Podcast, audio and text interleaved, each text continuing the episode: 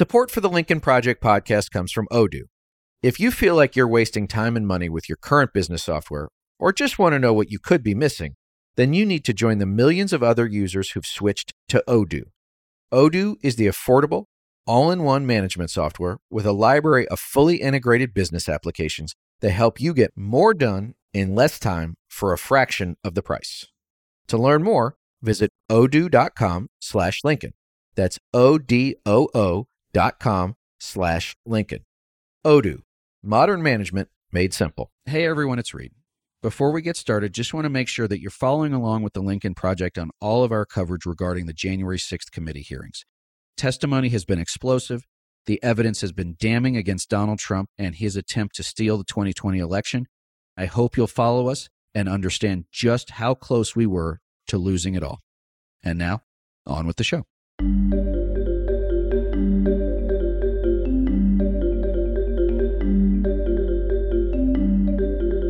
Welcome back to the Lincoln Project. I'm your host, Reed Galen. Today, I'm pleased to be joined by Dietmar Pichler, political advisor and media literacy expert. He's also the co founder of Vienna Goes Europe, a nonpartisan, pro democratic, pro European association, as well as the programmatic director for the Center for Digital Media Literacy, where one of his latest campaigns investigates Russian disinformation in relation to Ukraine and Europe as a whole. Today, he is coming to us from Vienna, Austria. And Dietmar, you might be our longest distance guest yet. So, welcome to the show. Thanks for having me. It's a great honor to be here. So, Dietmar, today I want to talk about, you know, how crucial it is to have media literacy as a defense against disinformation and autocracy. But first, I want to talk about the 2022 G7 summit and the recent Madrid NATO summit and take this opportunity to get a sense of the state of the European region as a whole, especially in regards to Ukraine. So, in these summits last week, much of the pro democratic world publicly reaffirmed their support of Ukraine and condemned Russia for its invasion. President Biden here in the U.S. has vowed that both America and its NATO allies will stay with Ukraine as long as it takes. But there have been some reports behind the scenes of conversations that indicate some European countries maybe aren't as unified in the mission as they're publicly portraying. So, can you give us an overview of how you see it from your perch, you know, vis-a-vis Ukraine, and how you see Europe holding on to its sort of pro-democracy roots in the fight against Russia and all of the misinformation and disinformation that comes with it? Yeah, thank you very much. This is a good question because if I would give an answer that is confusing, I would say Europe is divided indeed, but Europe is also united. What does it mean exactly? It sounds contradicting. Europe is united in the sense that we condemn the Russian aggression against Ukraine. So words are quite clear. We are crystal clear, uh, most of the time at least. But if you take a look what uh, smaller politicians, what MPs, for instance, in Austria are posting on Facebook, then you see they are very heavily influenced by uh, Russian narratives, by anti-Ukrainian narratives. And this is the stakeholder view of the situation. So if we speak about people who are actually decision makers. But when you compare, for instance, countries like Poland, Lithuania, Estonia, and Latvia, they have a very clear stance against Russia, also because of their history, but they know what to do and they know what they are dealing with. If we take a look at France or Germany, it's quite different. It's not only because of business relations with the Russian Federation, but it has also a lot to do with the disinformation campaign that Russia is engaging against Europe since 10 years, especially the last eight years. And many people are influenced by that. And this gives an effect to the public opinion. And you know, politicians want to get elected. And if uh, public opinion is very much influenced by disinformation, then politicians start to act according to the disinformation. And this is very dangerous. So they, if you see that some of the rhetorics, doesn't matter if G7 or NATO meetings, if you see some behind the scenes and some interviews where they are not crystal clear in their position towards Russia. This is because they want to please voters who are heavily influenced by Russian narratives in Europe. And so I'm fascinated by obviously President Zelensky, but also the leadership, as you mentioned, of the Baltic states and Poland, but also Finland and Sweden, which I believe were given were put on a fast track to join NATO this week as a result of the Madrid conference. Is it simply history and proximity that has made these Eastern European countries so much more resolute in their positions? Because it seems like the Germans are waffling. You know, the French with President Macron said, we don't want to embarrass him. We have to give him an off ramp. So, how do you see that? To be more precise, it has also a lot to do with geography. Because geography and history is connected if we take a look at the Soviet Finnish War, for instance, but it's also the, the present. Russian aircrafts are violating Swedish and Finnish airspace all the time. And the people are aware that it's very dangerous. In Gotland, a Swedish island, the military was preparing since months, even before the invasion of Ukraine, because they thought there is an actual threat from the Russian Federation. So we are talking about facts here, and I think the differences in France and Germany, people they can't even imagine how fast things can escalate also towards the European Union or NATO countries. So it's not only um, history; it has also a lot to do with geography, with experiences in present, and it depends on the political leadership. And we see that there is a very progressive leadership, for instance, in Finland and in Sweden, very female also. And somehow I see a tendency in Europe that female leaders, we also see it in the Baltic states, they have a very clear position towards Russia, and some like to say the old white guys. I don't like it, the term there, so don't put me in that corner. But they think they can make a deal with Putin, but actually, I unfortunately I don't think there is a deal that would bring any fortune to Europe. Let me ask you that because on the, the whole idea of a deal, right? I mean, this is not a new phenomenon. Strongmen in Europe, it's been 80 or 90 years since we've really seen the rise of one but is it that history is too hard to think back on? Is it that, you know, we have short memories historically? Because Putin's always been who he's been. This is not a good guy. He's not going to be a better guy. If and when he chooses to disengage from Ukraine, it will likely be either because the Ukrainians have pushed him out altogether or because he has ultimately made the political, financial, military calculus that, like, it ain't going to happen. So, you know, they'll find some reason to go back home. But why the naivete, if I can use the word, for some folks to believe that, like, oh, if we can find a way to work with him when you clearly can't? There's a guy sitting in the Kremlin bombing shopping malls full of innocent civilians. Clearly, this is not a guy who's thinking A, rationally, or B, with any sort of willingness to come to some agreement that will ever be anything other than in his favor. Yeah, absolutely. I mean, I'm Austrian, and we all know Hitler was actually Austrian. Then he moved to Germany and annexed Austria, and it became a part of the German Reich. And I think I see a lot of parallels between Adolf Hitler and Vladimir Putin, because also Hitler claimed that he wants to protect German speaking population in neighboring countries, and he used this as a pretext to attack them. He also worked with false flag attacks, something we saw as a pretext to the invasion of Ukraine when Putin claimed that the Ukrainians actually want to attack Russia or the Donbass region. And also, uh, Hitler had this psychological problem that the Reich, the empire, was not existing anymore after World War One.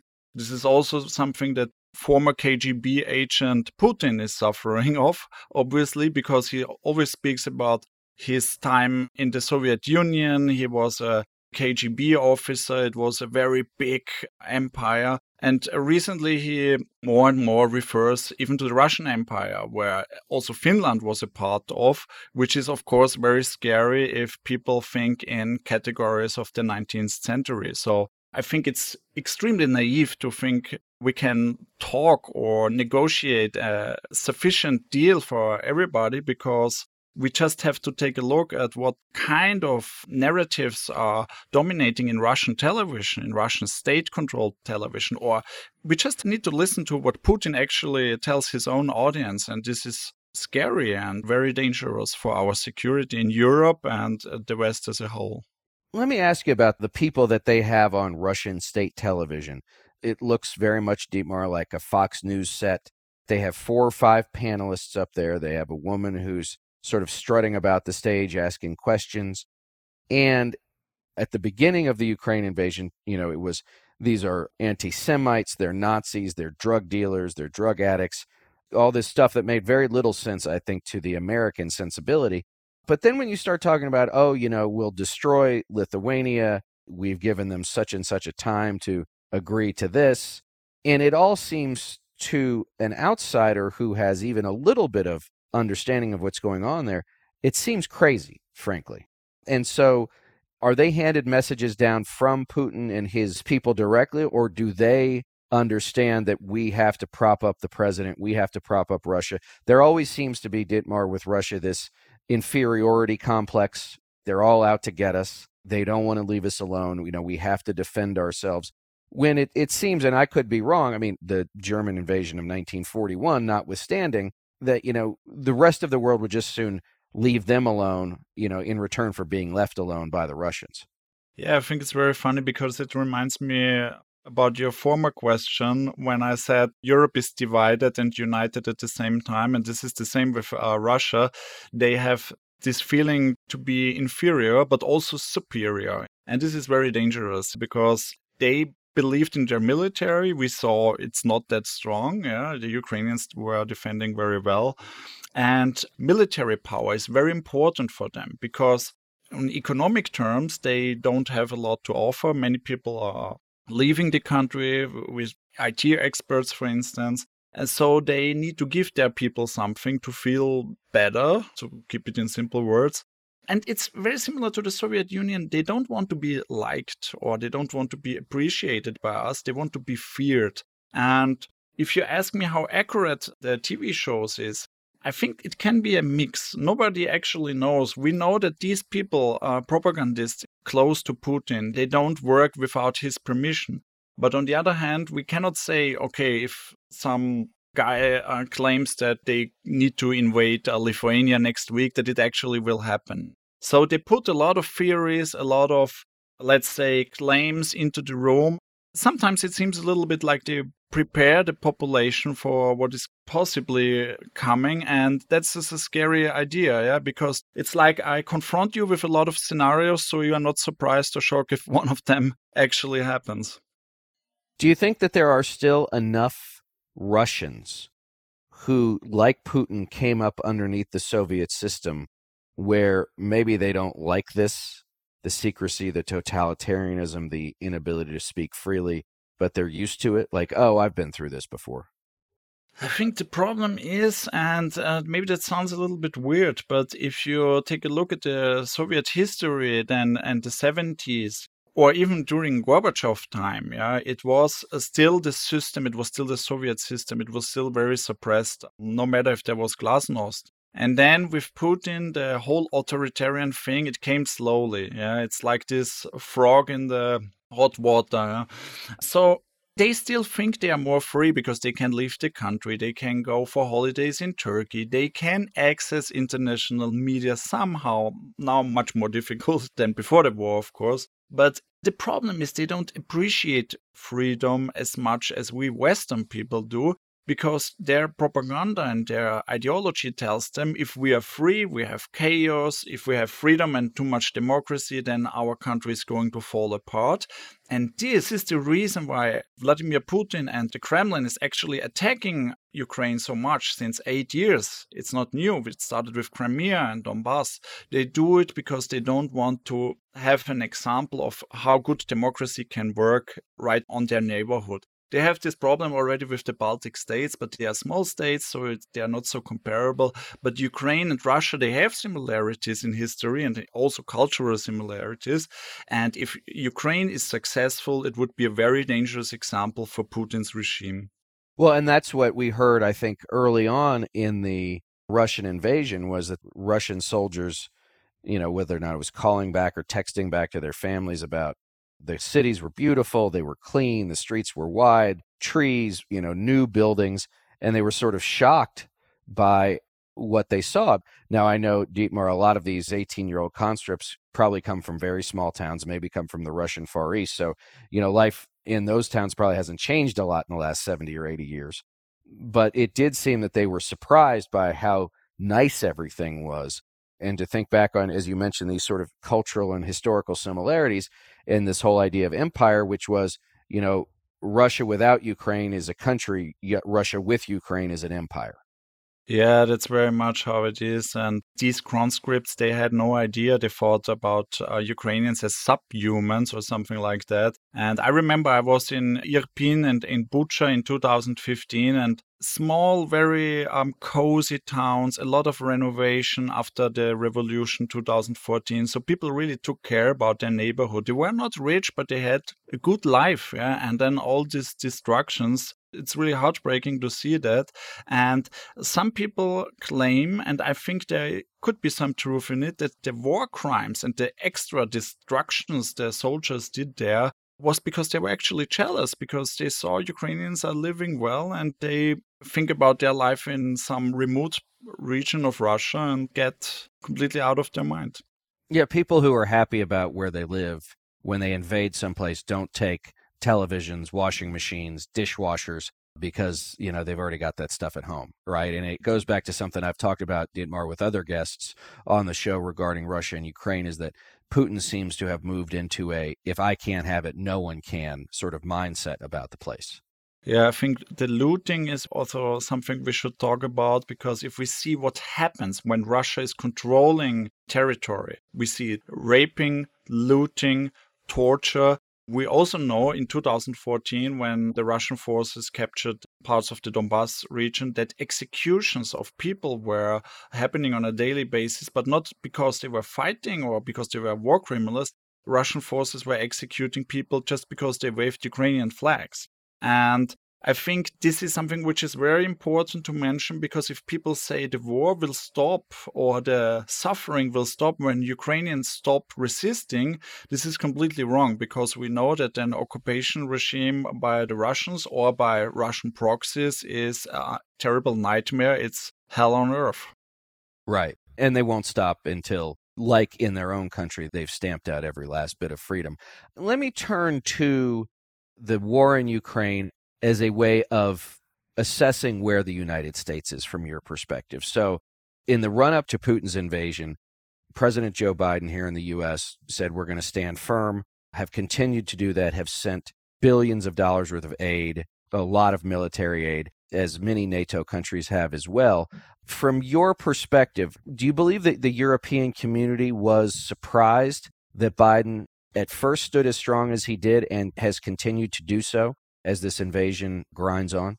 I think the European community was aware that President Biden is very much supporting Ukraine because it was the Americans who predicted the war and unfortunately a lot of people in the within the European community ignored the warnings yeah so the days before the invasion I was actually uh, pretty much sure that it was going to happen yeah but a lot of people couldn't believe it. It was just out of their perspective. So I think it was not surprising that the US is supporting Ukraine uh, very strongly. And I personally wish uh, Europe would do more. Of course, the perspective is different because we are somehow afraid of the Russians, maybe because they are so close. And there is this discussion about is it going to escalate maybe if we deliver these weapons, then we wait, then we deliver more, for instance, the Germans. But I think we should see it in a different way because if the Russians are moving closer to the EU, closer to NATO, to our borders, and Ukraine borders to a lot of countries, then this is also an escalating factor. So I appreciate the support by the United States towards Ukraine. It's very important. So let's talk about misinformation and disinformation, which is your expertise. You mentioned when we first started our conversation that you still saw that there's some members of parliament in European countries that are toeing the Russian line on this. And we obviously see this here in the United States as well, not only with some media outlets, but also what we would have once called conservative politicians. That, you know, Ukraine isn't our problem. And we saw it, Dietmar, as we're recording this last night, that there was a debate in the state of Wyoming where Congresswoman Liz Cheney is running for reelection against a collection of very I don't even know what the word is to be polite, but to say they're crazy would be an insult to crazy people. And Ukraine came up, and one of the candidates running against her just rattled off Russian talking points. Not our problem. They're a bunch of drug addicts. It's corruption. It's Biden, you know, all this other stuff. So is that still a concerted effort out of Russia, even as their military is fighting? Are they still actively pushing those things? I mean, aside from Russian state television, are they still using their various channels that they've built up over the years, perhaps over the decades, to push that stuff into different countries around the world? Yes, they do. On the beginning of the war, it seemed to me that they were kind of busy because they needed to control their own population, their own audience. But now I see there's so much trolling going on, and politicians get influenced by it. And of course, sometimes it serves ideology, sometimes it serves political goals. And what I observed for the last eight years is that if people want to believe something, if it serves their own interests as a politician, as a businessman or something, they are more eager to do it. They do it now even stronger than months ago. Let me ask you this. So, as we think about Russia and we think about Putin, so we have elections coming up here in the US in, say, four months or so. And those elections will have a direct outcome on our 2024 presidential elections. Do you think that Putin will ramp up his activities in trying to muck around in our elections before they happen in November? I think he will. He will try it. If the surveys are close, if it's like 50 50 chance to win, then he will try to interfere because then he has a chance. If it would be a clear win for President Biden, for instance, then he would not do anything because it would be a not smart investment. Because also disinformation costs money.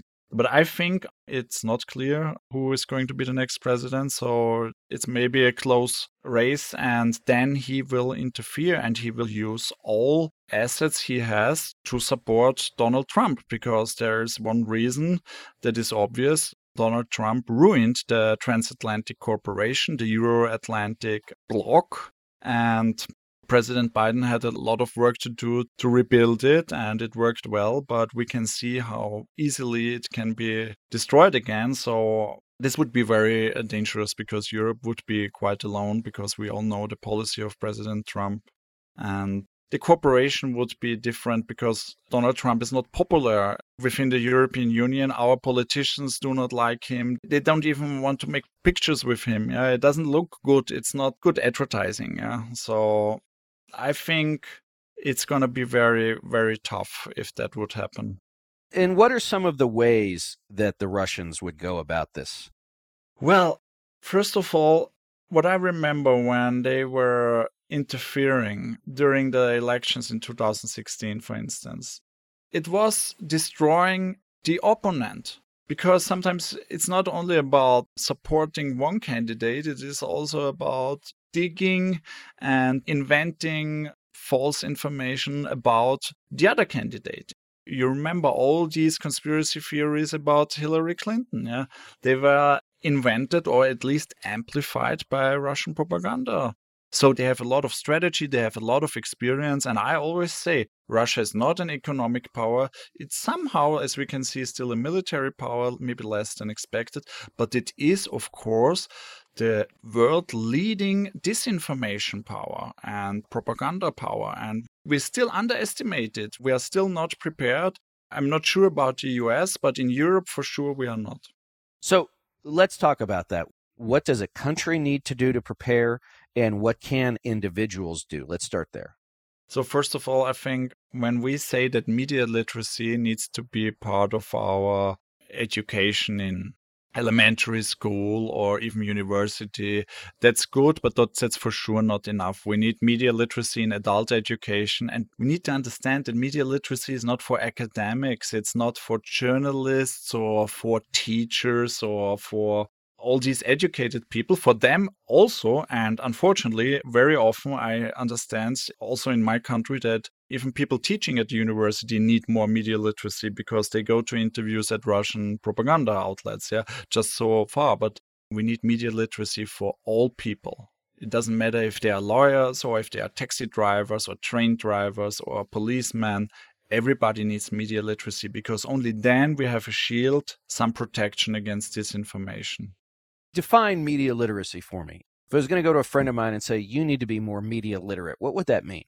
So, if we speak about media literacy and we are in this um, field of disinformation, fake news, or misinformation, then it's about consuming media to understand that not all media is the same, to question who is spreading the information. Is it a reliable source? Is the source maybe very political? What is he or she gaining from this information? And of course, what about other sources?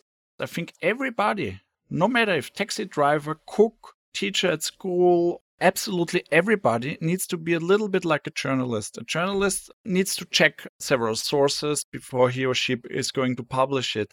And I think everybody should have this mindset. So I don't see media literacy as something you can learn. As something you can read about and then you can use it. It's something that you need to feel. It's more like a way of life. Sounds a little bit maybe philosophical, but you should always be aware that the information you consume can be wrong. So there's taking in the information, and then there's like taking that beat and saying, what am I looking at? Does this objectively agree with what I know to be, let's say, true? And I know, Dietmar, the truth is an increasingly murky asset in our world. So then you check several sources but how does it spread so fast, as you said earlier, among those people who already want to believe something? Because it feels like that with misinformation and disinformation, it spreads very, very quickly across a community and very deep into that community. To pull someone out of that is almost a one by one process. It's you can do it at scale on the front end, but you've got to do it almost individually on the back end we know that disinformation spreads faster than debunking of disinformation. Uh, recently, I made a little quick and dirty research about what happened in Kremenchuk. You remember the shopping mall rocket fire? And Russian propaganda claimed that the shopping mall was closed, which is not true. And they even said it was closed since March completely wrong. It was open all the time, and there is a lot of evidence for it. People have videos when they have been there. The shops were still advertising two days before they wanted the customers to come. Yeah. And of course, a lot of witnesses. But still, if you were looking for the sentence, something like the mall was closed, you were only finding almost 90% of the tweets or posts from people who were spreading the disinformation version. And only a few people were debunking it. So all the lies were unanswered. And some people say, yeah, you should not give the lies too much attention. I don't agree with it. This refers to what you asked me before. What can ordinary citizens, so called ordinary citizens, do?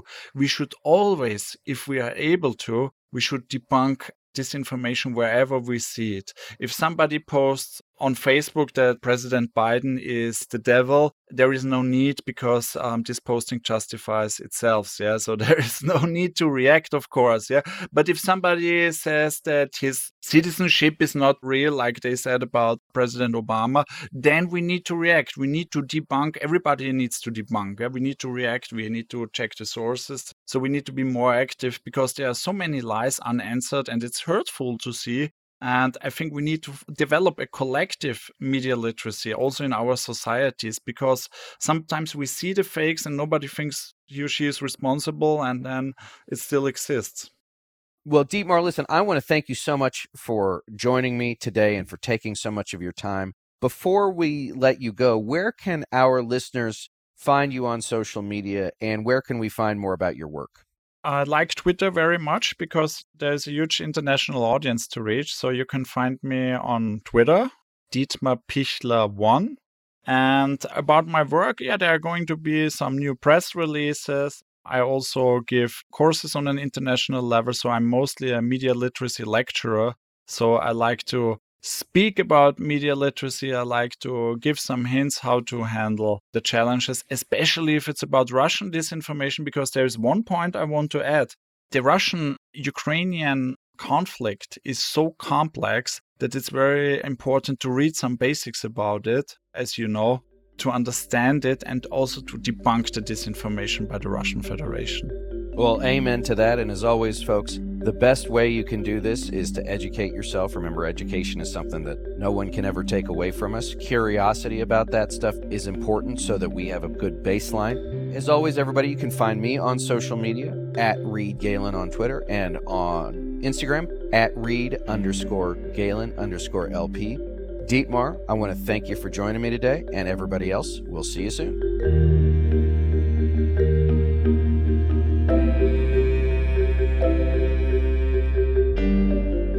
Thanks again to everyone for listening. Be sure to follow and subscribe to the Lincoln Project on Apple Podcasts, Spotify, Google, or however you listen. Don't forget to leave a five star review. To connect with us, follow us on Twitter at Project Lincoln. And for more information on our movement, to join our mailing list, subscribe to our newsletter, or make a contribution to our efforts, visit lincolnproject.us.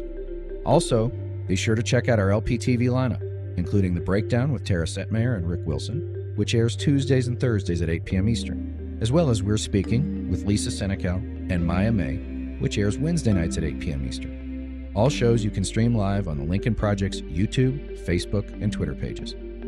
And we'd love you to join us for our newest show, Lunch with Lincoln, which airs every Friday at noon Eastern on our YouTube channel. For the Lincoln Project, I'm Reed Galen. See you on the next episode.